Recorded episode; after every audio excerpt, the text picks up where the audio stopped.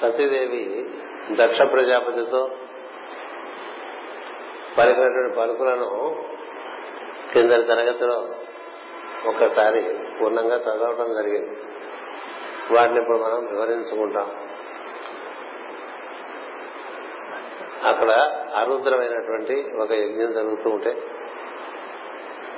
శివుని కేవలం అవమానించాలన్న ఉద్దేశంతో జరుగుతున్న యజ్ఞానికి వచ్చినటువంటి సతీదేవి అక్కడ జరుగుతున్నటువంటి ఆ ధర్మాన్ని సహించలేక ఆమె ధర్మరూపుడే కాబట్టి దాన్ని నిర్జించి దాన్ని సరిచేయాల్సిన బాధ్యత తనకు ఉన్నది అనేటువంటి ఉద్దేశంతో తండ్రితో నిష్కర్షగా కొన్ని వాక్యాలు చెప్తుంది. ఇది శివపురాణంలో చాలా విస్తారంగా ఉంటుంది. దక్షిణ యొక్క అపచారములు చాలా విస్తారంగా ఉంటాయి. భాగవతం ప్రధానంగా మనకి ఈ భగవంతుడి యొక్క అంతర్యామిత్వము ఆది నుండి అంతవరకు ఏ విధంగా లీలలు చూపిస్తుందని చెప్పేటువంటి గ్రంథం కాబట్టి అంత విస్తారంగా ఇక్కడ చెప్పేటువంటి అవకాశం లేదు కాబట్టి ఇక్కడ క్లుప్తంగా చెప్పబడుతూ ఉంటుంది. అంచేత ఇంతకన్నా వివరంగా కావాలనుకునేటువంటి వారు లింగ పురాణము శివ పురాణము చదువుకుంటే చాలా అద్భుతమైనటువంటి వ్యాఖ్యానాలు అందులో చేయబడి ఉన్నాయి. అమ్మవారు శివుని పూచి ప్రతిపాదించినటువంటి విషయములన్నీ కూడా. ఇక్కడ కొంత క్లుప్తంగా ఉంటుంది. మనకి అవగాహనకి సాధనకి ప్రస్తుతానికి ఇది సరిపోతుంది. అంచేత ఈ విధంగా చెప్తోంది సతీదేవి తండ్రితో. ఈశ్వరుడు అనగా శరీరధారులకు ఆత్మస్వరూపుడు. ఈశ్వరుడు అనగా శరీరధారులకు ఆత్మస్వరూపుడు. అంతకన్నా ప్రియుడెవడు? నీకు ఈశ్వరుడి మీద అప్రియత్వం ఏర్పడింది. ఈశ్వరుడు లేకపోతే మనం లేము. ఈశ్వరుడు యొక్క ప్రతిబింబమే మనం. మనందరూ ఈశ్వరు యొక్క ప్రతిబింబంగా మనం ఉన్నాం. ఈశ్వరుడు ఉండటం చేత మనలో పంచభూతములు పనిచేస్తూ ఉంటాయి ఈశ్వరుడు ఉండటం చేత మనలో ప్రాణస్పందనలు జరుగుతూ ఉంటాయి. ఈశ్వరుడు ఉండటం చేత మనలో ఎరుక పనిచేస్తూ ఉంటుంది. ఈశ్వరుడు ఉండటం చేత మనకు ఆయుర్దాయం ఉంటుంది. అన్ని విధాలుగా మీద పదకొండు వృద్ధులు మనం చెప్పుకున్నాం భాగవతంలో. అందులో ఉదాహరణకి ఎనిమిది మందిని ఇప్పుడు నేను చెప్పా. పంచభూతములు ప్రాణము ఆయుష్ తెలివి దీక్ష ఇలాంటి ఆనంద స్వరూ ఆనందానుభూతి ఇవన్నీ ఈశ్వర గుణములు. అవి మనకి వర్ణించడానికి యోగ్యత ఎక్కడి నుంచి వస్తుంటే మనలో ఈశ్వరుడు ఉండటం చేత. అతను ఉండటం చేతనే మనం మేలు కాల్చుతున్నాం ఉదయం. అతను ఉండటం చేతనే మనకి మన ఎంతో ప్రాణస్పందనలు జరుగుతున్నాయి. అతను ఉండటం చేత మనలో ఈ ఎరుకకి ఏర్పడి ఆ ఎరుక కారణంగా బుద్ధి మనస్సు ఇంద్రియములు ఇవన్నీ పనిచేస్తున్నాయి. అంచేత ఈశ్వరుడు లేకపోతే మనం లేము అలాంటి ఈశ్వరుడు మనలో మన ఎందు మన వలే ఉన్నాడు. మనలో మన వలే ఉన్నాడు. మన వలే ఉండటం చేత మనమే ఉన్నామని మనం అనుకుంటూ ఉంటాం. కానీ నిజానికి ఉన్నది ఈశ్వరుడే నేను కాదు అని తెలియటం జ్ఞానం. మామూలుగా అహంకార పురుషుడు తానే ఉన్నాను అనుకుంటాడు తన శరీరంలో. జ్ఞానం ఏమనుకుంటాడు? తాను లేడు ఈశ్వరుడు ఉన్నాడు. ఈశ్వరుడు ఉండటం చేత ఈ అనుభూతి అంతా తనకి దక్కుతోంది అనుకుంటాడు. అంచేత ఈశ్వరుడు యొక్క ఛాయారూపంగానో ప్రతిబింబంగానో తాను ఉన్నాడు అనుకుంటాడు. అంతే తప్ప తానే ఉన్నాడు ఈశ్వరుడు లేడనుకో మనం ఇంత భక్తి కార్యక్రమాల్లో ఉన్నా ఆరాధన కార్యక్రమాల్లో ఉన్నా యోగపరమైన కార్యక్రమాల్లో ఉన్నా జ్ఞానపరమైన కార్యక్రమాల్లో ఉన్నా మనం ప్రతినిత్యం కార్యక్రమాలు చేసేప్పుడు మనలో ఈశ్వరుడు ఏం పెద్దగా గుర్తుపెట్టుకోం కదా? పెట్టుకుంటాం అలా గుర్తు పెట్టుకోవడం అనేటువంటిది భక్తి. అలా గుర్తు పెట్టుకోకపోవటం వల్ల భక్తి లేనట్లే. అలా గుర్తు పెట్టుకోకపోవటం వల్ల జ్ఞానం కూడా ఉండదు. కాబట్టి వైరాగ్యం ఉండదు. ఏమీ ఉండదు అంతే. అంచేది ఈశ్వర స్మరణ వల్ల ఈశ్వర ప్రధాన ద్వా అంటుంది యోగం. అంచేది ఈ స్మరణలో ఉండేటువంటి ఈశ్వరుని నువ్వు ఎంతవరకు గుర్తు పెట్టుకుంటే అంత నీకు అతడు నీ ఎందు బాగా అవతరించి నీ సమస్తము అతనే నిర్వర్తిస్తాడు. అదే అర్జునుడు కథ. సమస్తము నువ్వే నిర్వర్తించని చెప్పాడు కృష్ణుడికి. రథంలో కృష్ణుడు ఉన్నాడు అర్జునుడు ఉన్నాడు. శరీరంలో జీవుడు ఉన్నాడు ఈశ్వరుడు ఉన్నాడు. రథంలో అర్జునుడు ఉన్నాడు కృష్ణుడు ఉన్నాడు. అలాగే ఈ రథంలో శరీరమైన రథంలో జీవుడు ఉన్నాడు ఈశ్వరుడు ఉన్నాడు. ఆ ఈశ్వరునికి రూపం అంటూ వేరే ఏం లేదు. మన రూపమే తన రూపం. నీటికి రూపం ఉంది నువ్వు జంతులో పోస్తే ఆ రూపం నుంచి గాలికి రూపం లేదు నీటికి రూపం లేదు ఆకాశానికి రూపం లేదు. అగ్నికి రూపం ఉన్నా అది స్థిమితంగా ఇది అని చెప్పలేము. కదా? అంచేత వీటన్నిటికన్నా అతీతమైన తత్వానికి రూపం లేదు. నువ్వు ఏ మూసలో పోస్తే ఆ మూస రూపంలో కనిపిస్తుంది. అది ఈశ్వరుడు. అలాంటి ఈశ్వరుడు నీ అందరు నీ వలే సమస్తం వ్యాప్తి చెంది ఉన్నాడు. ఏది నీ శిరస్సు నుంచి నీ కాలి బట్టల వేల వరకు వ్యాప్తి చెంది ఉండటం చేత నీకు స్పర్శ తెలుస్తుంది. ఉండటం చేత ఎరుక ఉంటుంది ప్రాణం ఉంటుంది. ఉండటం చేత భావాలు కలుగుతూ ఉంటాయి. అంచేత అలాంటి ఈశ్వరుడు నీలో ఉన్నవాడిని నువ్వు గుర్తించబోవటంలో ఉండేటువంటి మూర్ఖత్వం ఇంత అంతగా. నిన్ను నువ్వు ప్రేమించుకుంటున్నావు నీలో నీకు ఆధారమై ఉండి ఉన్నటువంటి వాడిని నువ్వు గుర్తించను లేదు ప్రేమించను ఇప్పుడు దక్షిణకి సత్యదేవి చెప్తున్న పలుకులు మనపోటి వారందరికీ చెప్తున్నటువంటి పలుకులే కదా? మనకి ఉదయం లేచి దగ్గర నుంచి సాయంత్రం వరకు ఏదో ప్రార్థన చేసే సమయంలో కాస్త వాళ్ళు ఎవరో ఉన్నారు అనుకుంటూ ఉంటాం కదా వాళ్ళ రూపంలో ఉన్నది ఈశ్వరుడే. ఆ తర్వాత మాట ఏం చెప్పండి? అందుకు భాగవతం. అందుకు భాగవతం. ఎప్పుడు? ఎప్పుడు ఉన్నాడు అందుకే చెప్తారు ఆ పద్యాలు ప్రవేశిస్తాం మనం పానీయంబుల త్రాగుసును గుడుచుసును అంటే ఇప్పుడు మనం సెవెన్ అప్ తాగామనుకోండి కోకా కోలా తాగామనుకోండి గుర్తుంటాడు ఆ ఈశ్వరుడు. కాఫీ తాగామనుకోండి అది పానీయమే కదా. మంచినీళ్ళు తాగామనుకోండి పానీయం అంటే నీళ్ళు అనుకోకలేదు అవి ఇవి తింటున్నాం అనుకోండి అప్పుడు ఈశ్వరుడు గుర్తుంటాడు. ఉంటాడా? ఉంటే ప్రహ్లాదుడు లేకపోతే ఇలాగే ఉంటాడు. కదా? పానీయంబుల త్రావసం అంటే ప్రహ్లాదుడు ఏం చేశాడో అది మనం చేయాలి కదా. చేస్తే ఈశ్వరుడు గుర్తించినట్లు. నీళ్ళు చూస్తుంటే ఇది ఈశ్వరుడే కదా అని గుర్తుంటుంది ప్రహ్లాదుడు లాంటి వాడికి. కాఫీ తాగుతున్నా గుర్తుంటుంది. కోకా కోలా తాగినా గుర్తుంటుంది. ఏదైనా తింటున్నా గుర్తుంటుంది. కేవలం ప్రసాదం తింటున్నప్పుడే ఈశ్వరుడు గుర్తుండక్కర్లే. మనం అక్కడ బీచ్లో రోడ్డు మీద చాట్ తింటూ ఉంటాం కదా ఫాస్ట్ ఫుడ్ అప్పుడు కూడా ఈశ్వరుడు గుర్తుంటే తప్పులు రాకుండా కాపాడతాడు. ఎందుకంటే స్మరణ మాత్రం చేత సమస్త దోషాలు పోగొట్టగలిగేటువంటి శక్తిమంతుడు. సర్వశక్తిమంతుడు సర్వజ్ఞుడు అంతా తెలిసిన వాడు సర్వశక్తిమంతుడు సర్వజ్ఞుడు సర్వవ్యాపకుడు. అంతటా వ్యాప్తి చెందినవాడు లేడనుకోవటం అది నీ దురదృష్టం తప్ప లేకుండా ఎక్కడికి పోతాడు? లేకపోతే అసలు దక్షిణుడు ప్రవర్తించడానికి వీడే లేదు. అతను ఏంది తీసుకోడు ఉండడం చేత కదా దక్షిణ ప్రవర్తిస్తున్నాడు. అంచేత నీకులో నీ వల్లే ఉన్నట్టు ఈశ్వరుడు కన్నా ప్రియుడు ఎవడున్నాడు అలాంటి ఈశ్వరుడు నువ్వు కాదనుకుంటున్నావే? ఈశ్వరుడుగా సర్వ శరీరధారులకు ఆత్మస్వరూపుడు. అతని కన్నా ప్రియుడెవ్వడు అంటే మనకి మనం ప్రియులమా కాదా చెప్పండి? మన మీద మనకు అప్రియత్వం ఉండదు కదా. ప్రయత్నపూర్వకంగా కూడా మనం మన మీద అప్రయత్నం తెచ్చుకోలేం. సహజంగా మనని మనం ప్రేమించుకుంటాం కదా మన ఎక్కువ ప్రేమించుకోవడం చేత ఇబ్బంది తప్ప మనం మనని మనం ప్రేమించుకున్నంత ఇతరులను కూడా ప్రేమిస్తే చాలు. ఇంతకన్నా ఎక్కువ కోరుకోవట్లేదు. భక్తులు ఏం చేస్తారంటే అందరిలో ఉండేటువంటి ఈశ్వరుని తనలో ఉండేటువంటి ఈశ్వరుని చూస్తూ వాడిని అందు వాడిని దర్శిస్తూ ఆనందిస్తూ ప్రేమిస్తూ సుఖపడుతూ ఉంటాడు. అందుకని భక్తుడికి ఇబ్బంది ఉండదు. ఎక్కడ పెట్టినా ఏం చేసినా ఇబ్బంది ఉండదు. యోగి కూడా అంతే. భక్తి ఎవరన్నా యోగి అన్నా జ్ఞాని అన్నా ఒకటే.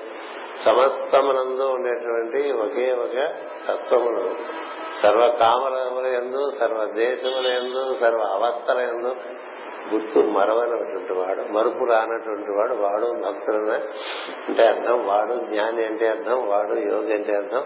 అలాంటి వాడికి వైరాగ్యం సహజంగా ఉంది అంచేత ఇక్కడ కేవలం శరీరమే మనం అనుకుంటూ ఉంటాం మనం కదా? ఎన్నాళ్ళు పోయినా మనం శరీర ధ్యాస తప్ప ఈశ్వర ధ్యాస ఇక్కడ? కదా? అద్దంలో చూసాం అనుకోండి ఎవరిని చూస్తున్నావు అద్దంలో? నీ కళ నుంచి నువ్వు చూస్తుంటే అటు నుంచి అవతల అద్దంలో కళ నుంచి వెలుగు కనిపిస్తుంది. ఏంటది నువ్వా? నీలోని వెలుగు కదా నాలోన గల వెలుగు. కనిపిస్తుంది కదా ఏదో అర్థంలో చూస్తున్నప్పుడు నాకు ఏమనిపిస్తుంది? ఏదో ఇక్కడ కొంచెం వెంట్రుకలు సరిగ్గా లేవు అక్కడ కొంచెం వెంట్రుకలు తెల్లపడ్డాయి అయితే ఇక్కడ ఊడిపోయినాయి కొంచెం మొహం జిడ్డుగా ఉంది కొంచెం పౌడర్ రాసుకుందాం. ఇలా అనుకుంటాను తప్ప ఈశ్వర స్మరణ. అద్దంలో చూసుకునే సరాసరి ఈశ్వర దర్శనం అయిపోవచ్చండి. ఎందుకని? నీ లోపల ఉండేటువంటి వెలుగు నీ కళ్ళ ద్వారా అద్దంలో నీకు ప్రతిబింబిస్తుంది ఇంకా అంతకన్నా ఏం కావాలి? ఈశ్వర దర్శనం. దాన్నే ఆత్మదర్శనం అన్నారు మన వాళ్ళు. స్వస్వరూప సంధానం అన్నారు. ఆ రోజుల్లో అద్దాలు లేవు కానీ వాళ్ళు కళ్ళు మూసుకుని వాళ్ళ లోపల వాళ్ళ లోపల ఉన్నటువంటి వెలుగు రూపాన్ని ఆరాధన చేసుకుంటూ ఉన్నారు. స్వరూపానంద భారతి ఇలాంటి పేర్లు విన్నాం ఎవరిదా స్వరూపం? ఆయనదే ఆయన స్వరూపం రూపంలో ఈశ్వరుడే ఉన్నాడు. ఆయన స్వరూపంగా ఈశ్వరుడు ఉన్నాడు. అలా తెలిసిన వాడు స్వరూపానందుడు.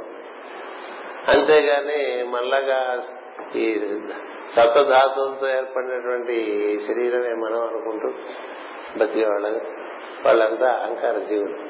ఈ దక్షుడు అహంకార సృష్టి చేశాడు. అందులో ఈశ్వరుని ప్రతిపాదించలేదు. ఇప్పుడు జరుగుతున్నదంతా అహంకార సృష్టి కదా. మీరు పేపర్లు తీసినా ఇంకోటి తీసినా మరొకటి తీసినా కనిపించేదంతా అహంకారం యొక్క విలయ తాండవం కనిపిస్తుంది వికార తాండవం కనిపిస్తూ ఉంటుంది. అందులో ఈశ్వరుని దర్శించేటువంటి బాధ్యత గురువులు చేపట్టి మనకు అప్పచెప్తారు. మనం అలా దర్శనం చేయాలి. అందుకని ఏం చేస్తున్నా ఈశ్వరుని దర్శనం చేయవచ్చు. అదొకటి ఉంది.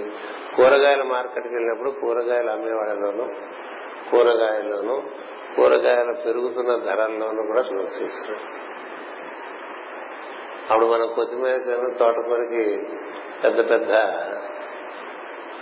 వివాదాలు చేయకుండా ఇది ఈశ్వర విలాసం భావన చేసి మనకు కావాల్సిన పుచ్చుకుని ఎక్కువ మాట్లాడకుండా వాళ్ళ చేత చివాట తినకుండా బయటకు వచ్చేస్తాం.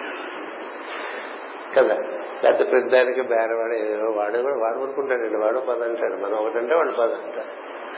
అంచేత ఇక్కడ మొట్టమొదటి వాక్యమే అమ్మవారు ఏం చెప్తుందంటే తనకన్నా తనకు ప్రియుడెవడు మాస్టర్ గారు వివరణిస్తున్నారు అతి భావము నా హృదయములలో వెలుగువాడు ఈశ్వరుడు. నేను అనే భావముగా మన హృదయంలో మెరుగుతూ ఉంటాడండి ఈశ్వరుడు. అతి భావమున హృదయములలో వెలుగువాడు ఈశ్వరుడు. అందరం నేనంటానా అందరం నేనంటాం వితౌట్ ఎక్సెప్షన్ ఏం మినహాయింపు లేదు. నేను అనేది ఎవరు? అదే చూడమంటాడు రమణ మహర్షి. నేను నేను నేను నేను అంటావు కదా నేను ఎవరు రాను నువ్వు ఉండటం అంటే ఏంటి? తత్వ విచారం చేసుకుంటూ ఉండాలి. ఏదో గుడుగుడు గుడుగుడు గుడి అంటూ గంట సేపు రెండు గంటలు మనకి కంఠం ఇచ్చాడు దేవుడు మేధస్సు ఇచ్చాడు స్మృతి ఇచ్చాడు చదివేస్తాం. అయిపోయిందమ్మా ఇప్పటికి అయిపోయిందిరా బాబు అనుకుంటాం. గమగమా వెళ్ళిపోయి బ్రేక్ఫాస్ట్ చేయటం అత్యంత ప్రసాదం చేయడం చేసేస్తాం. నేను నేను నేను నేను అని ప్రతివాళ్ళు అంటూ ఉంటాం కదా ఈ నేను అనేది ఎవరి? దాని మీద తత్వం తత్వ విచారం చేస్తే అందరూ అదే అదే ఇదిగా ఉంటుంది. ఇది ఏ తత్ అన్నారు? ఉపనిషత్తుల్లో ఇది అదే అని. అదే ఇదిగా ఉందన్నారు. అంచేత అది నీ ఎందు నీ వల్లే ఉంటుంది. అంచేత నేను అంటే ఆ బాబు మాస్టర్ గారు చక్కని వాక్యం ఇచ్చారు. అట్టి భావమున హృదయములలో మెలుగువాడు ఈశ్వరుడు. నేను నేను నేను నేను అంటూ ఉంటాం కదా. నేను అన్నప్పుడు ఈశ్వరుడు గుర్తొస్తే క్షేమం. నేనప్పుడు ఈశ్వరుడు కాక నువ్వు అనుకున్నటువంటి నీవు గుర్తొస్తే నీకు అపాయం. ఈ రెండో నేను అహంకారము ఆ మొదటి నేను జ్ఞానం. అంచేత వారిని తిరస్కరించిన దక్షిణి సృష్టి అనగా ఆత్మజ్ఞానము లేని ప్రాకృత జీవులు. నేనన్నప్పుడు నేననేటువంటి వాడు ఈశ్వరుడే. మనలోంచి వాక్కు పుట్టించేది ఆయనే భావన పుట్టించేది ఆయనే పలకటానికి తగినటువంటి అంగములను ఏర్పాటు చేసినది ఆయనే కదా? అందుకనే మనం ఇంట్లోంచి నీ తలుపు కొడితే లోపల నుంచి ఎవరు అంటారు. నేను అంటారు. కదా? అంతేనా అంటాం. ఎవరట ఎవరున్నారు? ఎవరు ఎవరెక్కడ అంటే నేను అంటారు మనం ఇటు నుంచి అటు లోపల ఉన్న వాళ్ళు ఎవరు లోపల ఎవరు అని అడిగితే నేను అంటారు. లోపల ఉన్నది నేను బయట ఉన్నది నేనండి ఈ నేను ఎంతసేపు గుర్తుంటే అంత నీకు ఎనిమిది చెప్తూ ఉంటా. అది పూర్ణము ఇది పూర్ణం అన్నారు వాడు. తయారు చేశాడు ఆయన. ఆ పూర్ణం పూర్ణం కలిగితే ఎనిమిది అయిపోతాం ఎనిమిది అయిపోతే కృష్ణుడు అయిపోతావు అష్టమ గర్భం అష్టమ గర్భం ఊరికి పిసుక్కుంటూ ఉంటాం కదా. అష్టమి నాడు పుట్టాడు అష్టమ గర్భం అంటూ ఉంటాడు. మనం అష్టమి ఎనిమిది అంటాం. వాళ్ళు క్రైస్త నెంబర్ ఎయిట్ అంటాడు అంటే ఏమిటి అడిగా తెలియదు వాళ్ళకి. మనకి తెలియదుగా ఏమిటి ఎనిమిది అంటే ఆ పూర్ణము ఈ పూర్ణము జత కలిస్తే ఎనిమిది. అది ఇది సున్నాయే. ఇది సున్నాయే. దాంతో కలగకపోతే ఇది సున్నా అండి. మనం సున్నా అండి. మన ఎత్తిన సున్నా ఎక్కితే ఎనిమిది అయిపోతాం మనం. ఎయిట్ టైమ్స్ అదే ఈశ్వర స్మరణ లేనప్పుడు నువ్వేమిటి? పెద్ద సున్నా. నువ్వు ఎంతటి వాడివైనా సున్నాయే. నువ్వు ఎంతటి వాడివైనా నువ్వు సున్నాయే ఈశ్వర జ్ఞానం అంచేత ఇక్కడ ఏం చెప్తున్నారంటే ఈశ్వరుని తిరస్కరించడం చేత దక్షుడి యొక్క సృష్టి అంతా కూడా పెద్ద సున్నా. ముప్పై పేజీలు రాసి వచ్చేసేటండి పరీక్షకి. ఎలా బాగా రాశాడు బ్రహ్మాండంగా రాశాడని చెప్పాట వచ్చిన తర్వాత మార్కులు చూస్తే మూడు అట్లా మూడు మార్కులు. అలాగే చేశాడు దక్షుడు. చాలా చేశాడు కానీ ఈశ్వర జ్ఞానం. ఈశ్వర జ్ఞానం లేక చేసేటువంటి సృష్టి నశిస్తుంది. గుర్తుపెట్టుకోండి. ఈశ్వరుడు శాశ్వతుడు కాబట్టి ఈశ్వర జ్ఞానంతో ఈశ్వర స్మరణతో ఈశ్వర అనుసంధానంతో చేసేటువంటి కార్యక్రమాలు శాశ్వతంగా ఉంటాయి. ఇప్పుడు మనబోటి వాళ్ళు అక్కడ ఆ మూల ఏ మూల ఏ ఇంట్లో ఆ ఇంట్లో గుళ్ళు కట్టుకుంటూ ఉంటాం కదండి ఆ గుళ్ళు ఉండవు. చెప్తున్నా ఎందుకని? మనం శాశ్వతంతో ముడిపడి నిర్మాణం చేసాం కాదు. జ్యోతిర్లింగాలు పొమ్మన్న పో. జ్యోతిర్లింగాలు మనకున్నాయి కదా ఆలయాలు. పొమ్మన్న పో. పుణ్యక్షేత్రాలు పో ఎన్ని యుగాలు వచ్చినా అట్లాగే ఉంటాయి. ఎందుకని అది ఏర్పాటు చేసిన వాళ్ళు శాశ్వతంతో ముడిపడి ఉన్నటువంటి వాళ్ళు. ఋషులు చేసిన పనులకి మనం చేసే పనులకి చాలా తేడా ఉంటుంది. మనం చేసే పనులకి ఆయు పరిమితి ఉంటుంది. మరణం ఉంటుంది. వాళ్ళు చేసే పనులకు ఆయు పరిమితి ఉండదు. ఏం చేద్దంటే వారు అనంతంలో ఇమిడిపోయి అనంతంలోనే ఉంటూ అనంతంలోనే తిరుగుతూ అనంతంలోనే అన్ని కార్యక్రమాలు నిర్వర్తించారు. అంచేత భాగవతం పోదు మనం రాసే పుస్తకాలు పోతాయి. భాగవతం మీద ఎన్ని పుస్తకాలను రాసుకో చివరికి మిగిలేదు భాగవతం కదా? ఇప్పుడు రామాయణం మీద ఎంతమంది ఎన్ని వ్యాఖ్యానాలు తెలియదు భూమి మీద? చేస్తూ ఉంటారు ఎందుకంటే జీవ సంస్కారంలో అది ఒక భాగం. ఎంచేదంటే ఆ రసానుభూతికే చేసుకుంటూ ఉంటారు. రామాయణం ఎప్పుడు ఉంటుంది. మనం రాసిన వ్యాఖ్యానాలు ఉండొచ్చు ఉండకపోవచ్చు ఏం చేద్దా? నువ్వు రాసిన వ్యాఖ్యానం ఉంటుందా? ఉండదా? అనేది దేని బట్టి ఉంటుందంటే నీవు ఈశ్వర అనుసంధానంతో నిర్వర్తిస్తే ఉంటుంది. నా పలికెడిది భాగవతమట అన్నాడు కదా. పలికించేడు వాడు రామభద్రుడట. అలాంటి స్థితిలో రాస్తే అవన్నీ ఉంటాయి. అలాంటి స్థితిలో రాయనవన్నీ ఉండవు. న్యూస్ పేపర్ ఆయుర్దాయం ఒక రోజు. కదా? వారపత్రిక ఆయుర్దాయం వారం రోజులు. మాసపత్రిక ఆయుర్దాయం మాసం. మనం మామూలుగా అక్కడ ఎక్కడ ఎక్కువ బుక్ స్టాల్స్లో విపరీతంగా అందరూ కొనుక్కునే విమానాల్లోనూ ట్రైన్స్ లోనూ చదువుకునే పుస్తకాల ఆయుర్దాయం పదేళ్ళ కన్నా ఉండవు. వేల సంవత్సరాల నుంచి మిగిలిపోయినవి ఎలా మిగిలిపోయినాయండి? వాళ్ళు ఇంత ప్రయత్నం చేయలేదు ఇంత పబ్లిసిటీ లేదు కదా? ఇంత మార్కెటింగ్ లేదు అవి ఉండిపోయినాయి. భగవద్గీత పోదు భూమి భగవద్గీత ఉంటుంది భూమి ఉపనిషత్తులు ఉంటాయి. భూమి ఉన్నంతకాలం పవిత్ర గ్రంథాలన్నీ ఉంటాయి. ఏం చేత? పవిత్రుల చేత? అంటే వారి ద్వారా భగవంతుడే పలకడం చేత ఉంటాయి. అలాగే జీవితాలు కూడా భగవంతునికి సమర్పణ చేయబడి జీవిస్తున్నటువంటి జీవితాలు ఉన్నాయనుకోండి అవి అంతకంతకీ భగవంతుడు పెంచుకుంటూనే వెళ్తాడు. కాలంలో నశించమవి ఇప్పుడు మాస్టర్కే గారు విశాఖపట్నంలో ముప్పై ఏళ్ళు రకరకాలుగా సేవలు అందించారు బోధన చేశారు ధ్యానాలు ఇచ్చారు అన్ని చేశారు. ఆయన మర్చిపోయేవాళ్ళ కన్నా జప్తి చేసుకునే వాళ్ళు పెరుగుతూ వస్తున్నారు. అదే సమయంలో రోజు పేపర్లో పడుతున్న వాళ్ళు ఎవరు ఈ రోజు ఎవరికి గుర్తులేదు. ఆ రోజులో రోజు పేపర్లో పడ్డ వాళ్ళు మూడు మంది ఉన్నారు. విశాఖపట్నం సంబంధించినటువంటి వాళ్ళు. మూడు మంది ధనికులు ఉన్నారు అధికారులు ఉన్నారు. అప్పుడు వాళ్ళు చాలా గొప్పవాళ్ళుగా అందరు భావించి వాళ్ళ చుట్టూ తిరిగారు. వాళ్ళు పోగానే మర్చిపోతారు. ఎందుకని? తేడు తేడా ఒకటి అహంకార ప్రజ్ఞ ఒకటి ఈశ్వర అనుగ్రహం చేత నిర్వర్తిస్తున్నట్లు ప్రజ్ఞ. అందుకని దక్ష సృష్టి నశించవలసిందే. ఎందుకంటే దానికి ఆయుష్ లేదు.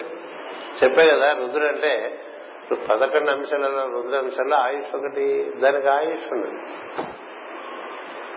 అంచేత ఈ విధంగా ఇక్కడ కేవలం ప్రాకృత జీవులు తప్ప వాళ్ళకి ఆత్మజ్ఞానం ఉండదు. ఆత్మజ్ఞానం లేని సృష్టి తయారు చేసావు చాలా బాగా చేశానని విరవిగుతున్నారు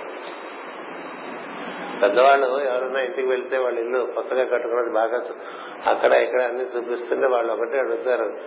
దేవుడు ఏమన్నా ఎక్కడైనా ఏర్పాటు చేశారా? కదా? తెలిసిన వాళ్ళు ఎవరింటికైనా వెళ్తే మీ బెడ్రూమ్ల ఎందు మీ డ్రాయింగ్ రూమ్ల ఎందు మీ ప్రత్యేకించి బాత్రూమ్లో స్పెషల్ ఫిట్టింగ్స్ ఎందు వాళ్ళకేమై ఆసక్తి ఉండదు. అసలు ఎక్కడ ఏ దిక్కును దేవుని పెట్టాడో అసలు దేవుడిని అంటూ పెట్టాడా లేదా చూస్తాడు సో అసలు దేవుడికి ఒక గూడు ఉండాలనేటువంటి భావన ఉండేది భారతదేశంలో మిగతా దేశాలు అది కూడా లేదు. ష్రైన్ రూమ్ అంటే ఏమిటని అడిగారు వాళ్ళు అక్కడ. ప్రతి ఇంట్లో చిన్న ఓ మూల. అంటే మాకు మేము ఇంకేమీ చేయలేని ఓ మూల ఉంటుంది ఆ మూల పెట్టుకుంటూ ఉంటాం దేవుణ్ణి. కదా? ఇప్పుడు మనకున్నటువంటి జగద్గురు పీఠం ఇళ్ళలో ఎలా ఉంటుంది ఎక్కడ చూస్తే అక్కడే ఉంటారు. దేవత చిత్రపటంలో గురుపు పరమ గురువు చిత్రపటాలు. ఎడు తిరిగినా వాళ్ళే కనిపిస్తుంటారు. కదా అంటే వ్యాప్తి. అంటే ఏది నువ్వు ఎటు తిరిగినా కనీసం నీకు గుర్తు వస్తుంది. లేకపోతే గుర్తు రాదుగా నీ గోడ చూస్తే కృష్ణుడు గుర్తు వచ్చేస్తాడండి ఇస్తాడా ఇస్తే చాలా అదృష్టం.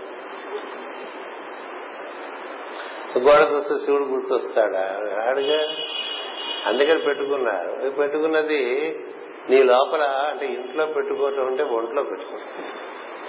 నీ లోపల ఎప్పుడు ఉండేటువంటి వాడిని వాడికి ఏమైనా పూజ స్థానం నీళ్ళు ఏర్పరిచావా లేదా? నెత్తి మీద పెట్టుకున్నావా? ఒకటి. లేదా పాలభాగం మందు పెట్టుకున్నావా? రెండు. లేదా హృదయం మందు పెట్టుకున్నావా? మూడు. అలా పెట్టుకు తిరుగుతున్నావు అనుకో అది ఊరేగింపు దేవుడికి ఊరేగింపు నువ్వు తిరుగుతుంటే నీవు ఈశ్వర స్మరణతో తిరుగుతూ ఉన్నావు అనుకో అది ఏమిటో తెలుసా? ఈశ్వరునికి ఊరేగింపు ఈశ్వరునికి ఊరేగింపు అందుకే దేవాలయాల్లో ఊరేగింపడి పెడతారు. అదో పెద్ద గోల. అసలు అసలు అవగాహన ఎప్పుడు పోతుంది? ఈ ఆచారాలు మిగిలిపోతాయి వికారంగా. విచారం పోయి ఆచారం మిగలటం వల్లే భారతదేశంలో అయిపోయింది విపరీతమైన ఆచారకాండ. ఎక్కడ దానిలో తత్వం విచారించేటువంటి బుద్ధి కూడా లేదు. ఎంతసేపు అక్కడి నుంచి ఏదో పూసేసుకుందామని ఇప్పుడు వెంకటేశ్వర స్వామి ఉత్సవ విగ్రహాలు అట్లా గుడిచుడు తిప్పుతున్నారు అనుకోండి దాన్ని మోసే అవి ఉంటాయి కదా దానితో ముట్టుకోవడానికి కూడా తాపత్రపడిపోతారు అది ముట్టుకుంటే మనకేదో అంటేస్తున్నది లప్ప. ఈశ్వరుడు అంటుకుంటాడని కాదు ఏదో లప్ప అంటుకోవాలని. లప్పంతా లంపటమే. అంచేత ఇలాంటివి అంటే దక్ష సృష్టి. దక్ష సృష్టి మన మనం ఎప్పుడు ఈశ్వరుని మర్చిపోతామో అప్పుడు మనం దక్షిణ అంటే నేనే ఉన్నాను అనుకుంటాం ఈశ్వరునితో కూడి ఉన్నాం అనుకోండి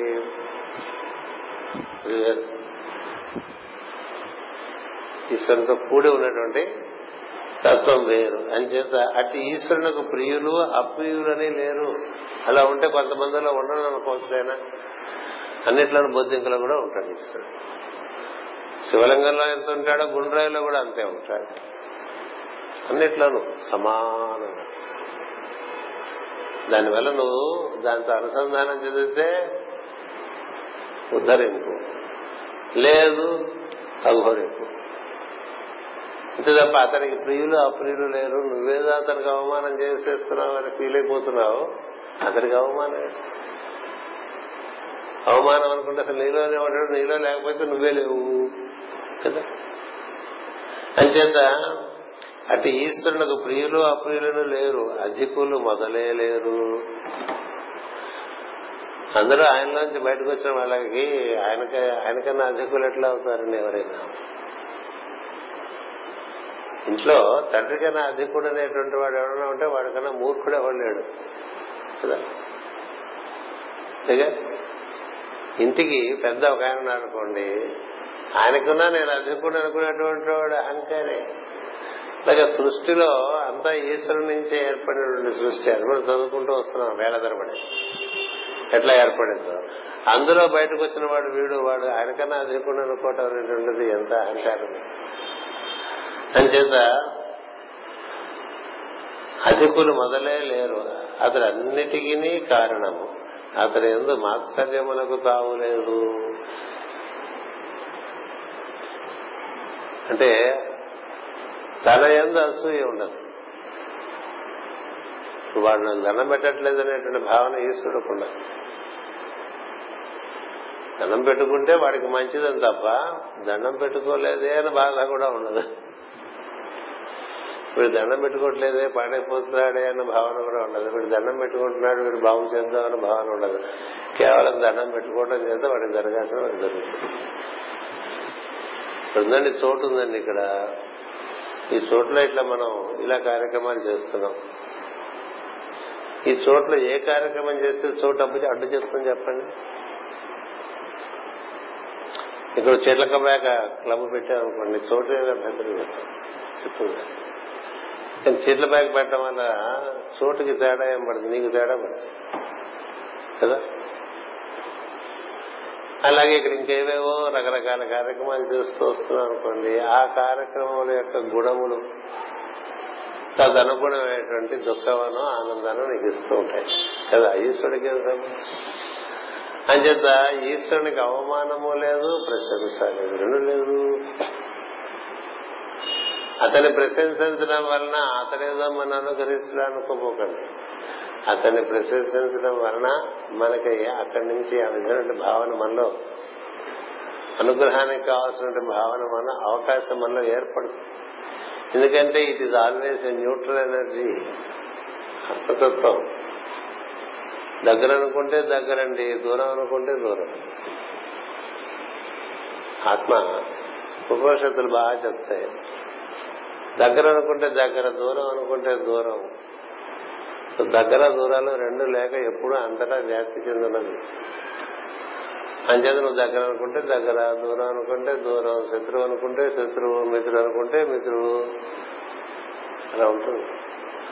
తటస్థమైనటువంటి ఒక తత్వం మీద నీకు ద్వేషం అనేటువంటిది అంటే అన్ని చదివి ఇంత మూర్ఖుడైపోయాడు అనేటువంటి కొన్ని కొన్ని ఉంటాయి అలాంటి సందర్భాలు. బాగా అన్ని చదువుకుని మూర్ఖులైపోయిన వాళ్ళు చాలా మంది ఉంటారు. ఏం చేద్దంటే వాళ్ళు ఒక రకమైనటువంటి సిద్ధాంతంలో ఇరుక్కుపోతూ ఉంటారు. అందుచేత అతి రుద్రుని ద్వేషించువాడవు. నీవు తప్ప ఇంకెవ్వరూ లేరు.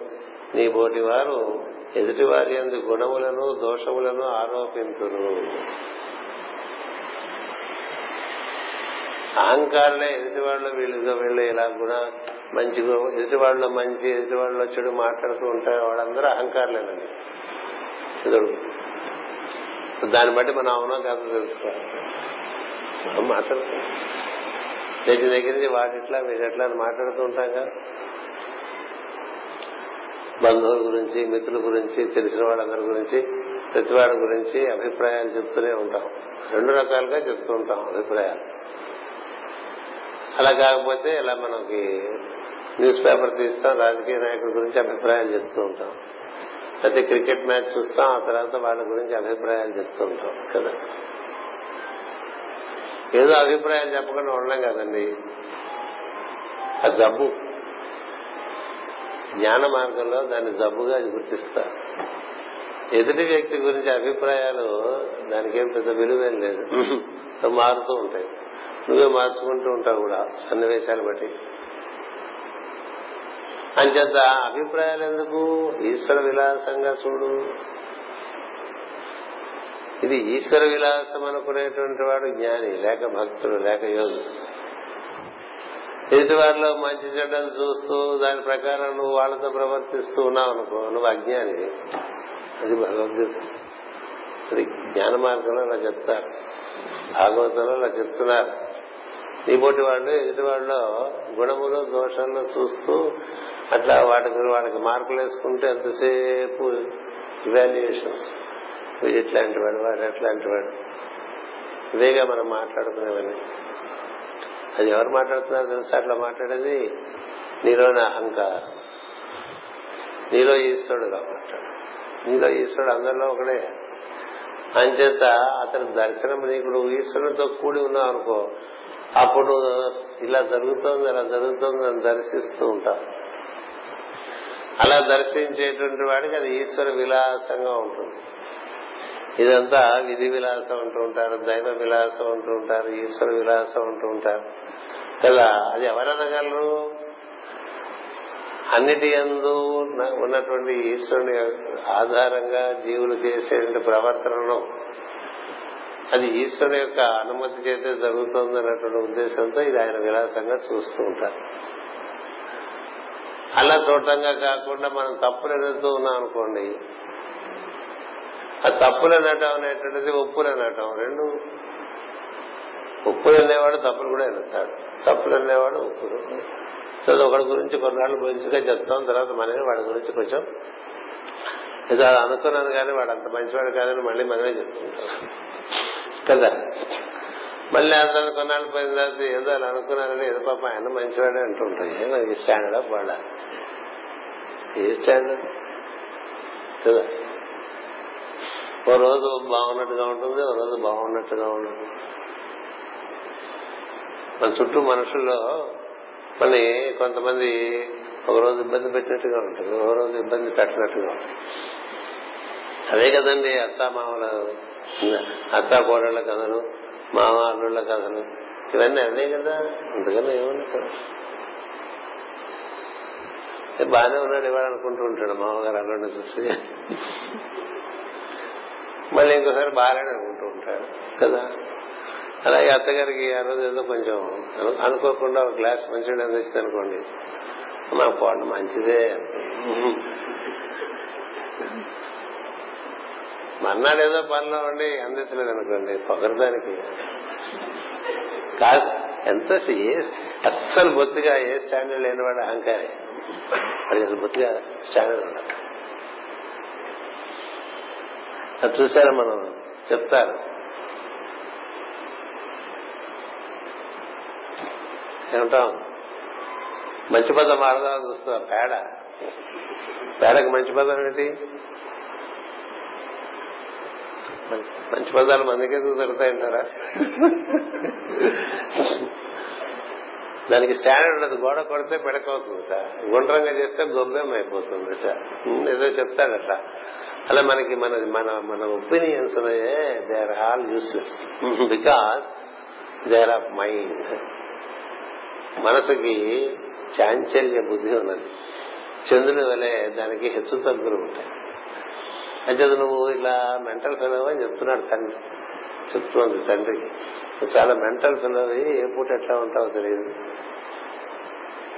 ఓ రోజు పొగుడుతో ఓ రోజు తిరుగుతూ ఉంటారు అందరికీ భయం ఏంటంటే ఈయన తిడతాడని. దక్షిణ అంటే ఋషులకు కూడా భయం. అని వీడి చేత తిట్లు తింటుంది తీరు కూర్చుని తిట్లు తింటుంది ఎందుకని ఎందుకని? సమర్థత చేత వచ్చినటువంటి అహంకారం. అంచేత అలా గుణాలు ఆరోపిస్తూ ఉంటారు. మధ్యస్థులైన వారు ఇతరుల దుర్గుణముల ఎందు దోషములు ఆరోపించారు మధ్యస్థులు అంటే అంత ముందు వాళ్ళు ఎవరు? అధములు అనమాట గుణములు దోషములు చూసేవాళ్ళు అధములు అండి దోషములు చూడకుండా దుర్గములను దోషములు ఆరోపింపకుండా వాళ్ళు మధ్యస్థుంటారు మూడవ తరగతి చెప్తోంది మరికొందరు స్వార్థ స్వభావులై ఎదుటివారి దోషములను కూడా గుణములుగా భావించుకొని ఊరకుందురు మూడు రకాలు మన వల్ల ఏ పని అంటారు అది? అయ్యే పని కాదు. కానీ that is the only way నాణ్య పంద బాగుపడాలంటే ఇంకో మార్గం లేదండి. ఋషులు చెప్పిన వాక్యాలు ఏంటంటే అబ్బాయి ఇలా మీరు ఉండలేకపోవచ్చు కానీ ఇలా ఉండటమే మార్గం. నాణ్య పంధ అయనాయ విద్యతే అని చదువుతుంటాం కదా.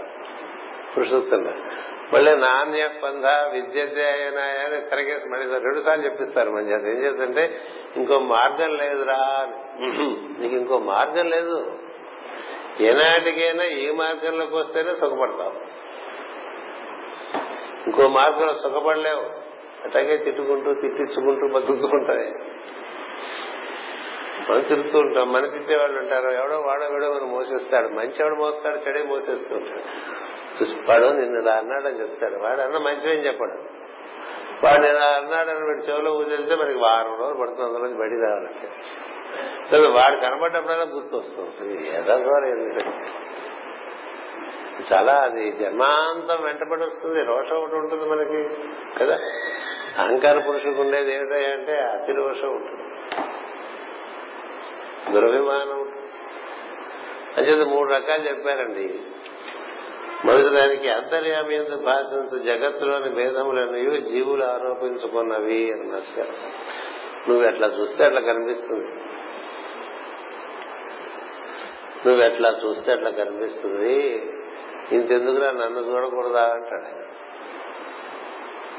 కృష్ణుడు ప్రతి అధ్యాయంలోనూ అర్జునుడు కదా చెప్తాడు ఇవన్నీ నీకు అయ్యే పని కాదు నన్ను చూస్తుంది మయావేశ మనోబుద్ధి మయాసక్త మనఃపార్థ.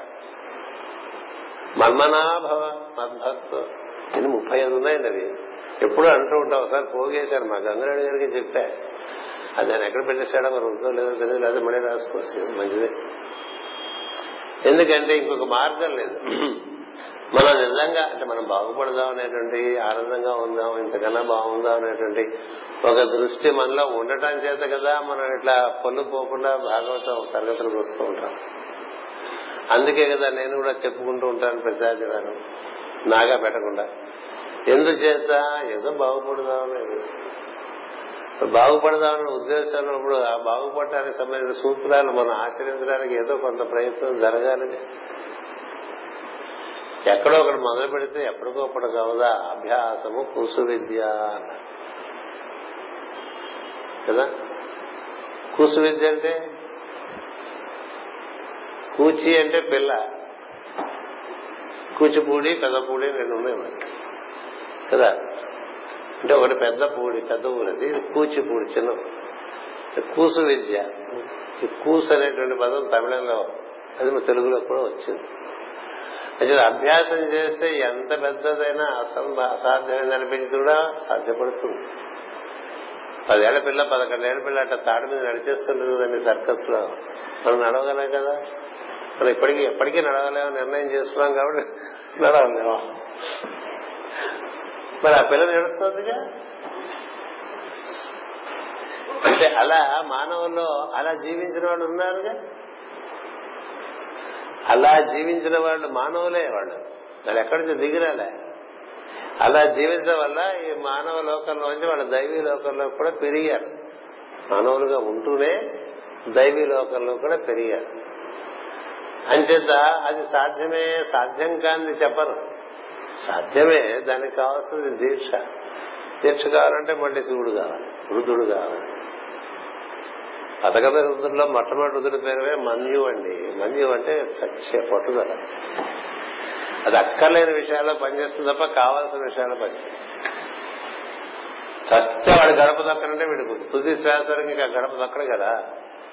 ఎందుకు ఇప్పుడు ఆ గడప తొక్కితే ఏంటి? తొక్కకపోతే సృష్టిలో ఏం తేడా ఏం తేడా పడదు కదా. ఎందుకు పట్టుదలా? ఉంది రుద్రుడు ఉన్నాడు. కానీ సరిగ్గా వాడు ఇంకో రకంగా వాడతాం రుద్రుని చదువుకోండి పదకొండు వృద్ధులు చెప్పుకున్నాం.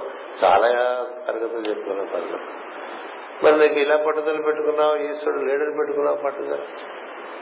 పైగా దోషాలు ఆరోపిస్తున్నావు అంచేత ఇక్కడ భగవంతుని సాన్నిధ్యం వలన సృష్టిలో జీవులకు కలిగినది వెళ్ళి తిరిగిపోతుంటుంది మధ్య మధ్యలో. అంతర్యామి ఎందు భాషించు జగత్తులోని భేదములన్నీ జీవులు ఆరోపించుకున్నవే. ఎవరు ఎలా భావిస్తున్నా అది వాళ్ళ భావాలు. గుర్తుపెట్టు. మధ్యస్థులైన వారు ఇతర దుర్గుణముల ఎందు దోషములు ఆరోపింపరు. ఎదుటివాడు మంచివాడు కానిదో మనకు మంచివాడు కానితో మనకు బాధ ఎలా అన్నారు మాస్టర్ గారు. ఎదుటివాడు మంచివాడు కాబట్టి మనకేమిటి బాధ? ఎదుటివాడు అయితే పర్వాలేదు ఇంట్లో వాడు ఇంకో అలా ఉన్నాడు అనుకోండి. సరే ఈశ్వర విలాసం అనుకోగలిగితే నువ్వు సుఖపడగలవు.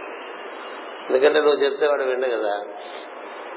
మంచి మన మనం చెప్తే వినేవాళ్ళు చాలా తక్కువ మంది ఉన్నారని తెలుసుకుంటే అదొక జ్ఞానం.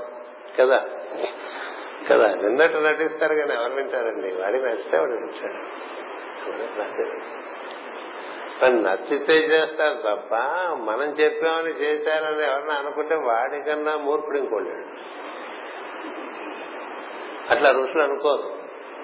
చెప్పు వదిలేస్తారు. ఎందుకంటే ఏమో మనం చేసాం కనుక ఇదివరకు ఇప్పుడు చెప్పడానికి అంచేత ఇలాగా ఎదుటివాడు మంచివాడు కనీసం మనకు బాధేలా అనుకున్నవాడు మధ్యస్థుడు. సరే ఎవరు ఎవరు ఎవరి కర్మ వారిదని దానితోని పోకుండా ఉండేవాళ్ళు అదొకటి కదా? మరికొందరు సాధు స్వభావులై ఎదుటి వారి దోషములను కూడా గుణములుగా భావిస్తుంటారు. అది మరీ కొంచెం భయంకరమైనటువంటి సాధు స్వభావం అది. అలాంటి వాటిని సాధు అలాంటి వారిని సాధువులు అన్నారు. అంటే వాళ్ళ దోషాలను కూడా గుణాలుగా నాకు ఇది తలుచుకున్నప్పుడు నాకు ఎప్పుడు అప్లాచార్య వారే గుర్తొస్తారు. ఒక్కటే ఒక సంఘటన. నాకు మొత్తం బాత పెట్టినట్టు అది లోపల చేరిపోయింది. అని మేము మూడు రోజులు మా స్వామి మా ప్రాంగణంలోకి వచ్చి రాజమాసంలో ప్రసంగాలు చేయండి. అంటే అంతకన్నా మహాభాగ్యం ఉందన్నాడు ఆయన. నాకు టైం లేదండి అనుకున్నా. ఇంకా చేయమన్నది ఏమిటి? రామాయణ ప్రసంగం. నాకు టైం లేదంటే అంటానికి పొలబోటి వాడు ఎవరన్నా అంటే అన్నారు తప్ప సత్పురుషులు అన్నారు మహాభాగ్యం తప్పకుండా వస్తాం. సరే ఆయన వస్తారని మనం ముందుగానే జాగ్రత్తగా ఏర్పాట్లు చేస్తామని ఆయన శరీరం కొంచెం వార్ధక్యంలో ఉన్నది. అన్ని ఏర్పాట్లు చేసుకున్నాం. ఆయనతో పాటు ఆయన రాగానే ఒక ఆయన ఎక్కడి నుంచి వచ్చేసేవాడు ఆయన భక్తుడు. వచ్చేసి మమ్మల్ని అందరినీ చాలా కంగారు పెట్టేసి ఆయన కూడా కంగారు పెట్టేసేవాడు. లేదు అప్పలాచార్య స్వామి గారు కూడా కంగారు పెట్టేసేవాడు మమ్మల్ని కంగారు పెట్టేసేవాడు. మేము చేసుకున్నటువంటి ఆ పద్ధతి ప్రకారం చేయించేవాడు కాదు. ఏదో ఆయన కంగారు అయింది. సో ఓలో చూశాను ఏదో భరించాను. మన క్షమ అనేటువంటిది చాలా త్రీ టైమ్స్ కష్టం. టూ టైమ్స్ వరకు పర్వాలేదు. రెండో రోజు చూశాను ఇంకా ఇబ్బందిగా అనిపించింది. మూడు రోజు ఆయన మీద పడిపోతుంటే మీరు ఆగండి మీరు కంగారు పెట్టకండి. మాకు తెలిసి ఏం చేయాలో. మేము జాగ్రత్తగా చూసుకుంటాం కదా స్వామివారు అని కొంచెం గట్టిగానే అన్నా. అంటే అప్పలాచార్య స్వామి గారు నా చేయి పట్టుకుని లోపలికి వస్తూ నా కంగారే వాళ్ళ ఉంది నాకు. పాపం వాడేం చేస్తాడు? నా కంగారే వాళ్ళ ఉందనుకుంటా. అందుకని వాళ్ళ నుంచి బయటకు వస్తుంది అన్నాడు ఇంకంతకనే అసలు ఏ కంగారు నేను మనిషి అసలు వాడి కంగారు తన మీద వేసుకుని వాడిని పరిరక్షించేట్టుగా మాట్లాడండి. ఎంత గొప్ప విషయం. అలాగే ఉంటారు. అలాగే ఉంటారు మనం. దాని స్వభావం మనం ఏం చేయగలం చెప్పండి. ఇప్పుడు మీరు చెప్పారు మనం చెప్పారు ఏం జరిగింది అలా జరిగిందా? ఏం జరగలేదు కదా? అలా రాదు. వాళ్ళ నుంచి రావాల్సిందే. కదా? ఇలా వస్తూ ఉంటారు కదండి ఆరు గంటలు దాటిన తర్వాత ఏడు గంటలకు వస్తూ ఉంటారు ఏడు ఐదు వరకు వస్తూ ఉంటారు కదా? వాళ్ళు రావాలి మార్పు. ఐదు ఆరు నిమిషాలకి ఆరు గంటలకి ఐదు నిమిషాలు ముందుగా రావాలనే మార్పు. వాళ్ళలో వాళ్ళకిగా వస్తే రావాలి తప్ప మనం చెప్తే వస్తుందా? చెప్తే రాదు. ఒకసారి చెప్తావు రెండు సార్లు చెప్తావు మూడు సార్లు చెప్తావు అయినప్పటికీ మేము ఇట్లాగే వస్తున్నాం వస్తాను కాబట్టి ఏం చేస్తాం? ఓహో మనం అట్లా చెప్పకూడదు అని తెలుసుకుని అది నేర్చుకుని చెప్పడం మా- అంతేగా? అంతేగా జరిగింది. చేత ఇక్కడ మూడో తరగతి వాళ్ళ గురించి చెప్తున్నారు. వాళ్ళ దోషములు కూడా గుణాలుగా ఏ లేటుగా వచ్చావు? అని అన్నట్ట సాగుతున్నాం వాళ్ళు లేటుగా వచ్చామని ఏదో సంజాయిషి చెప్పుకుంటూ ఉంటే ఏదో అవసరమైన పడి పడి ఉంటుంది. మరి లేకపోతే మీరు సమయానికి రారా అనే ఇటు అటు చాలా కష్టం. అలాంటి వాళ్ళని ఆళ్ళవార్లు అంటారు. ఇంకా వాళ్ళ నుంచి మరి పొలు మాట రాదు. వాళ్ళే సమర్థిస్తారు. ఏది? మన ఫెయిల్యూర్స్ అని నువ్వు అలా కంతలో చేపెట్టేస్తాం. పక్క వాళ్ళు ఎవరు తినకుండానే కదా? తినేస్తే మనం అయితే మామూలుగా వాడు ఎవరు ముట్టుకోకుండా వాడు చూడ ఒకటి అట్లాగా దాని మీద కబళించేస్తున్నాడు అనుకుంటాం. అదే స్వార్థ స్వభావం అనుకో ఎంత ఆకలిస్తుందో అని. చెంప మీద కొట్టినట్టు ఉంటుంది అంతకన్నా ఏం లేదు. వాడికి ఎంత ఆకలిస్తుంది. కదా? ఇలా ప్రసాదం పంచుకుంటే అక్కడే ఈ పంచుతున్న వాడు మొహం మీద తినేసేవాడు కూడా ఉంటారు కదా. ఇవన్నీ ఎప్పుడు చూడగలుగుతాయండి? ఆనందంగా ఈశ్వరుని దర్శనం చేస్తుంటే ఆ జీవుడు ఆక్రోశం తెలుస్తుంది అది తెలియదు వాడు. ఏం బాధ? వాడికి మనకు తెలియదు కదా. వాడి బాధ ఏమిటో మనకు తెలియదు. ఎంతసేపు మనం డిసిప్లిన్ అని పెడతాం కానీ అదేం పనికిరాదండి. తెలియటానికి నాకు కొంత టైం పట్టింది. ఈ సృష్టిలో శివుడికి తెలిసినవాడు కాబట్టి అటు దూరంగా కూర్చున్నాడు. అవసరమైనప్పుడు వాళ్ళే వస్తారులే అప్పుడే నేర్చుకుంటారని ఎప్పుడు ఆయన all rejects are accepted by Shiva అలా ఉంటుంది ఆయన సృష్టిలో. సిస్టమ్ నుంచి రిజెక్ట్ అని నువ్వు okay you have a place your ఎందుకంటే ఈ డిసిప్లిన్ అందరూ అవలంబించలేరు. అవలంబించగలిగిన వాళ్ళు అవలంబిస్తారు. అవలంబించలేని వాళ్ళ మాట ఏమిటి? అవుతుంది కదా. అందరికీ మార్కులు రావు కదండి. మార్కులు రాని వాళ్ళ మాట ఏంటి వాడు వాడిని డిస్కార్డ్ చేసేస్తావా? డిస్కార్డ్ చేసేస్తావా? ఈ డిస్కార్డింగ్ అనేటువంటిది అహంకారం. ఇంక్లూషన్ ఈజ్ లవ్ అరే వాడు వెనక భరత పోయేడి వాడిని సరితీరవలగను గాక అంటాడు కదా అన్నమాచార్య అంటే పక్కకి వెళ్ళిపోయేవాడిని పట్టురావాలి తప్ప నువ్వు ఊరికి నీ చుట్టూ భజన చేసేవాళ్ళు ఎంత చుట్టూ తిరుగుతాయండి అని అడుగుతాడు. విష్ణుమూర్తి నిలదీసి అడుగుతాడు అన్నమాచార్యులు వారు కీర్తనలో. పక్కదారులు పట్టిపోయే పోయేవాడిని బాగు చేసి ఇక్కడ పట్టు రావాలి తప్ప నీ చుట్టూ భజన చేసేవాడిని చుట్టూ తిరుగుతావేమిటి అని అడుగుతాడు. అంటాడు అట్లాగే ఇంకోటి కూడా చెప్తాడు. చీకట్లో పడిన వాడికి ఇంత దీపం పెట్టచ్చు కదా ఊరికే వెలుగులో కూర్చున్న వాడిని. వాళ్ళ చుట్టూ తిరుగుతాను. బాగా వెలుగుగా ఉండే వాళ్ళకి నువ్వెందుకు? కదా? ఇంక్లూసివిటీ ఇది మూడో తరగతి. సాధు స్వభావం అంటే వాళ్ళు they do not condemn anything there no condemnation from the standpoint of the divine because all have come from మీలో ఏ భాగం ఖండిస్తారని ఒప్పుకుంటారో చెప్పండి మీరు. జుట్టు గోల్డ్ తప్ప ఇంకేదైనా డిస్కార్డ్ చేయండి. ఏదైనా ఒకటి ఇచ్చేస్తారా కాశీలో వదిలేయమన్నారు అనుకోండి. ఓ భాగం. వదిలేదు కదమ్మా ఎందుకని? You are you permeate the whole system so you cannot discard చిన్నవేలే కదయ్యా? అంటే ఒప్పుకుంటాడు కదా. చిన్నవేళ పెద్దవేళ ఏ వేలైనా కావాలి కదా. ఈ ముక్కు కొన కోసేస్తానంటే ఒప్పుకుంటాడు ఎంత గొడవ అయిపోయింది ముక్కు కొన కోసేస్తే? ముక్కంతా కోసేసాడు చెప్పేసింది ఆల్రెడీ అంతలా పోయాడు కదండి లక్ష్మణుడు. అప్పుడు అట్లా పోసేవాడా? కాదు. ఉంటే కొంచెం ఇక్కడ కోసాడు ఇక్కడ కోసాడు పోతుందని. ఒక స్క్రాచ్ లాగా. పెద్ద పెద్ద గొడవలు చేసేది ఇది ఏ భాగం ఒప్పుకుంటామండి మనం పోవటానికి? కొంచెం మనం అని చెప్పిన దానికన్నా ఎక్కువ కత్తిరిస్తేనే కోపం వచ్చేస్తుంది మనకి కూడా మీద. నేను ఇలా చెప్తే ఇలా చేశాను కదా. అంటే ఈశ్వరుడు సమస్తము వ్యాప్తి చెందినవాడు అన్నిటా నిండి ఉన్నవాడు దేన్ని డిస్కార్డ్ చేస్తాడు? ఈ కెనాట్ డిస్కార్డ్ ఈవెన్ దక్ష. కదా? అలాంటి వాడు రా శివుడు నువ్వు ఏమిటి వాడికి? నువ్వు నువ్వు కూడా ఇంక్లూడెడే సృష్టిలో. నువ్వు ఆయన ఎక్స్ప్లోర్ చేస్తున్నావు తమాషా. అంచేత దానికి మాస్టర్ గారు చిన్న వివరణ ఇచ్చారు. తన్ను గౌరవించనిచో గమనింపరు. ఏది? సాధు స్వభావంలో. మన గౌరవించారా లేదా అని చూసుకోరండి. మనకు అది ఉందో లేదో మనం చూసుకోవాలి. కదా?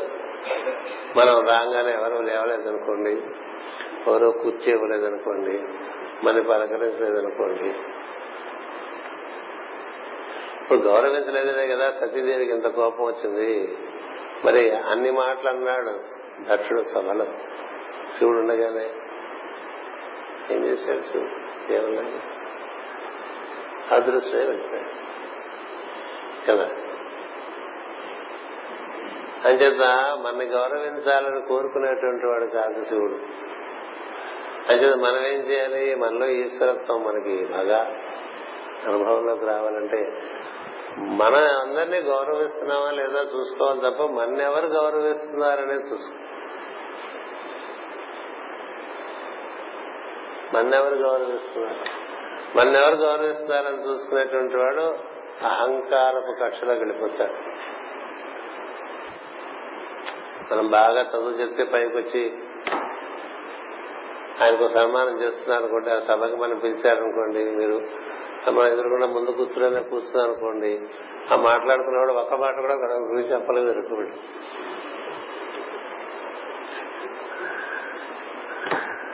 ఎలా ఉంటుందండి? లోపల సల సల సల సల సల సల కాగిపోతుంది అలా అలా కాగిపోవటం అనేటువంటిది అహంకారం లక్షణం శివుడికి అలా ఉండదు కాదు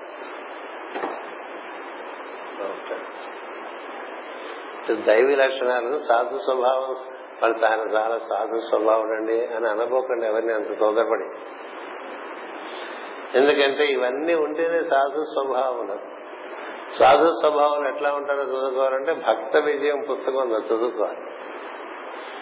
పాండురంగ భక్త విజయం అని లేకపోతే పన్నెండు మంది ఆళ్వారుల కథలని లేకపోతే ఇదిగో భాగవతంలో చెప్పిన భక్తులు అంబరీషుడు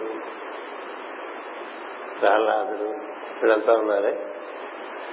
నారదుడు హనుమంతుడు. వాళ్ళ ఎదుటి వాళ్ళ దోషాలు చూడరు. గర్వ మాస్టర్ చెప్తున్నారు ఇక్కడ. తమ్ము దూషించినచో తమ్ము తమ్ము దూషించినచో వాడే బాధలో నుండి అట్లు ప్రవర్తించడో పోనీలేమ్మను కొందుట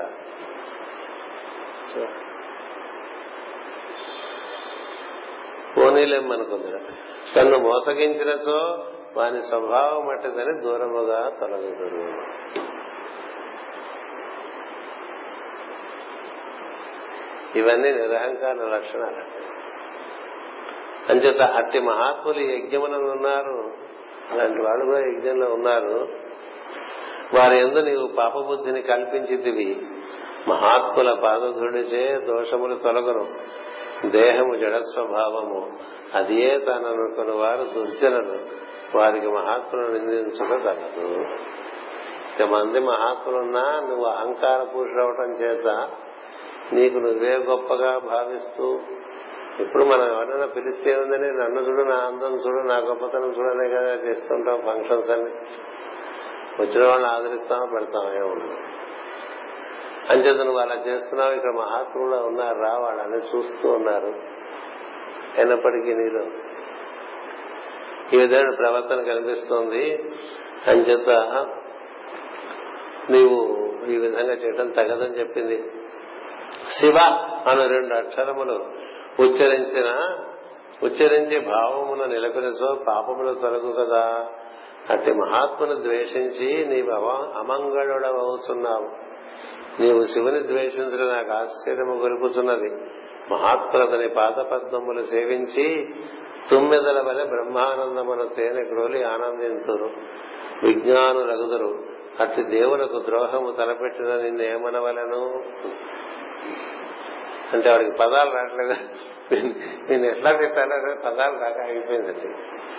అంచేత అలాంటి ఈశ్వరుని నువ్వు ద్వేషిస్తున్నావు అనాదరం చేసుకుంటున్నావు అంచేత మహా ఎంతో మంది మహాత్ములు ఆయన్ని వెంట తొమ్మిదిల వల్ల పడి ఉంటారు. ఆయన పాదం పద్మములు అంటే పాద పద్మములు అంటే ఈశ్వరుని పాద పద్మములు మన శిరస్సు పై భాగం మీద ఉంటాయని చెప్తుంది శాస్త్రం. అంచేత దండం పెట్టేవాడు కూడా ఇట్లా పెట్టుకుంటూ ఉంటారు దండం. కదా? అదే ఇరుముడి అంటారు కేరళ ఇరుముడి. దేవుని మోసుకెళ్ళడం కూడా సంకలం పెట్టి మోసుకెళ్ళడం. నెత్తి మీద పెట్టి తీసుకెళ్తాం సంకలం పెట్టుకుంటే ఇవన్నీ తప్పు కదా? చేత పట్టుకెళ్ళకూడదు. నెత్తి మీద పెట్టి అంచేత అలాంటి మహాత్ములు ఆయన్ని నువ్వు నువ్వు చూడపోతే ఇట్లా ఉన్నావు మహాత్ములు చూడపోతే అట్లా ఉన్నావు. నువ్వు చెప్పాను నేను వశిష్ఠుడు శివుడు కనిపిస్తే ఎట్లా ప్రవర్తించాడు? దక్షుడు చూసి ఆశ్చర్యపోతాడు. దక్షుడు దృష్టిలో వశిష్ఠుడు మహాజ్ఞాని బ్రహ్మజ్ఞాని. ఆయనకి తెలియదు అలాంటి వశిష్ఠుని అడుగుతాడు. ఓ ప్రశ్న. ఇదివరకు తరగతిలో చెప్తాను మీకు గుర్తుందో లేదు. ఇరవై ఏడు నక్షత్ర విభాగములుగా ఉన్నదాన్ని పేర్లు పెడతాడు దక్షుడు. పేర్లు పెట్టినప్పుడు ఆ తన పేరు కూడా ఎక్కడైనా ఇరిగించాలని ప్రయత్నం చేస్తూ ఉంటాడు అందులో. అలాగే కదా? ఏ అన్ని మనకు మనం దక్ష సంతతే కదండి. అందుకని అదే ఆలోచన ఉంటాయి. నా పేరు ఎక్కడ ఉందా లేదో చూస్తుంటాం. ఏది ఏదో పెద్ద బిల్డింగ్ మంచి ఇనాగ్రేట్ చేశారు అనుకోండి మన పేరు అక్కడ మార్బుల్ స్టోన్ మీద ఉందో లేదా అలా వెతుక్కుంటూ ఉండదు దొంగ దొంగగా అది ఎక్కడ ఉండదు. కదా? ఇక రిబ్బన్ కట్టింగ్ మంచిగా చేయించారు తప్ప పేర్లు ఏవో చాలా మంది ఎంతమంది సార్ అక్కడ జూనియర్ ఇంజనీర్ వరకు? రాజకీయ నాయకు మంత్రి ఆ ఊళ్ళో రాజకీయ నాయకుడు ఆ ఊళ్ళో కలెక్టర్ గారు ఆ chief engineer engineer assistant engineer junior engineer చివరికి ఎక్కడో మోహన్ ఉంటుంది అన్నమాట మరి నువ్వు కత్తిరించావు నీ పేరు లేదరా అంటే? ఏం చెప్తా? మన పేరు ఎందుకు ఉండాలి? అసలు ఉండకూడదు కదా. ఎందుకుండాలి నువ్వేం చేసావు ఉండాలి మొన్న ఆ మధ్య నేను ఒకటితో చూశా. అక్కడ వాళ్ళు ఒక ఆయన అడిగేశాడు ఉండబట్టలేక. మరి నా పేరు అంటే ఇక్కడ కాదండి ఆ మూలం అదేంటంటే నా మూల తీసుకుని చిన్న పలక అక్కడ ఒకటి. అందులో రెండు మూడు పేర్లు అందులో ఈ పేరు ఉందనమాట ఇది ఇది ఇక్కడ లేకపోవటం పుండు అయితే అక్కడ ఉండటం పుండు మీద కారం లాంటిది. అంతేగా? అలాగే ఇంకో ఆయన ఈ ఊళ్ళో విశాఖపట్నంలో ప్రొఫెసర్ గారు ఒక ఆయన ఉన్నారు. ఆయన చేత మొత్తం యూనివర్సిటీలో ఆయన చాలా గొప్పవాడు అనుకుంటూ ఉంటాడు. మనం ఉంటే అందరికి ఎవరు ఆయనే అనుకుంటూ ఉంటాడు. ఎవరు అనుకోరల్లా?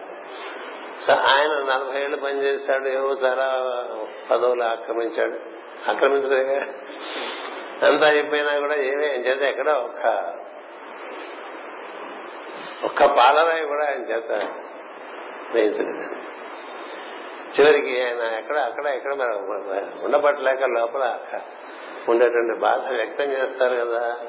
వ్యక్తం చేస్తే అది అలా అలా అలా పైన వరకు వెళ్ళిపోయింది. ఆయన చేతి ఏం చేశారంటే ఒక ఉన్న జనరేటర్ ఒక రూమ్ కట్టి ఇది మీరు కూడా చూసుకోవచ్చు. లైబ్రరీ యూనివర్సిటీ లైబ్రరీ వెనకాల అది. ముందు కూడా కాదు.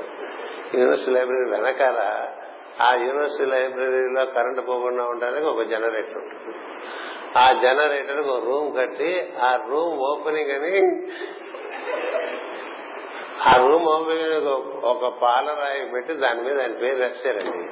ఇప్పుడు ఏం చేయాలి చెప్పండి? తన పేరు ఎవరన్నా చూసి సంతోషిస్తారా? మరి ఎలా ఉంటుంది అది? అలా ఉంటుంది. కదా? అంచేది దక్షుడు ఎంతసేపు తన గురించి గొప్ప కోసం చేస్తున్నాడు తప్ప ఇప్పుడు ఇక్కడేవో ఫంక్షన్ పెట్టి నా గొప్పతనం కోసం చూపించడానికి మీ అందరికీ ఫంక్షన్ చేస్తుంటే అది అహంకారమే కదా. అంటే ఇదే సభలో శివుని ఆరాధించేటువంటి వాళ్ళు రోజు ఆయన పాదోద్యములు స్మరించేటువంటి వాళ్ళు ఉన్నారు. ఆ సభలో నువ్వు కూర్చుని ఒక వికార పురుషుడుగా. వికార పురుషుడే వీడు అహంకార పురుషుడిగా. నీకన్నా పెద్దవాళ్ళు ఉన్న సభలో నువ్వే పెద్దవాడు అనుకుంటూ చాలా వికారంగా నువ్వు ప్రవర్తిస్తున్నావు నిన్ను ఏమనుకుంటావు? అని అడిగిందండి. ఇంకా కొన్ని అడుగుతుంది మళ్ళీ చెప్పుకుందాం. పై తరగతిలో స్వస్తి ప్రజాభ్య పరిపాలయంతాం న్యాయేన మార్గేణ మహిమహేషా ఓ బ్రాహ్మణేభ్య శుభమస్త నిత్యం. లోకా సమస్త సుఖినో భవంతు. లోకా సమస్త సుఖినో భవంతు. లోకా సమస్త సుఖినో భవంతు. ఓం శాంతి శాంతి శాంతి.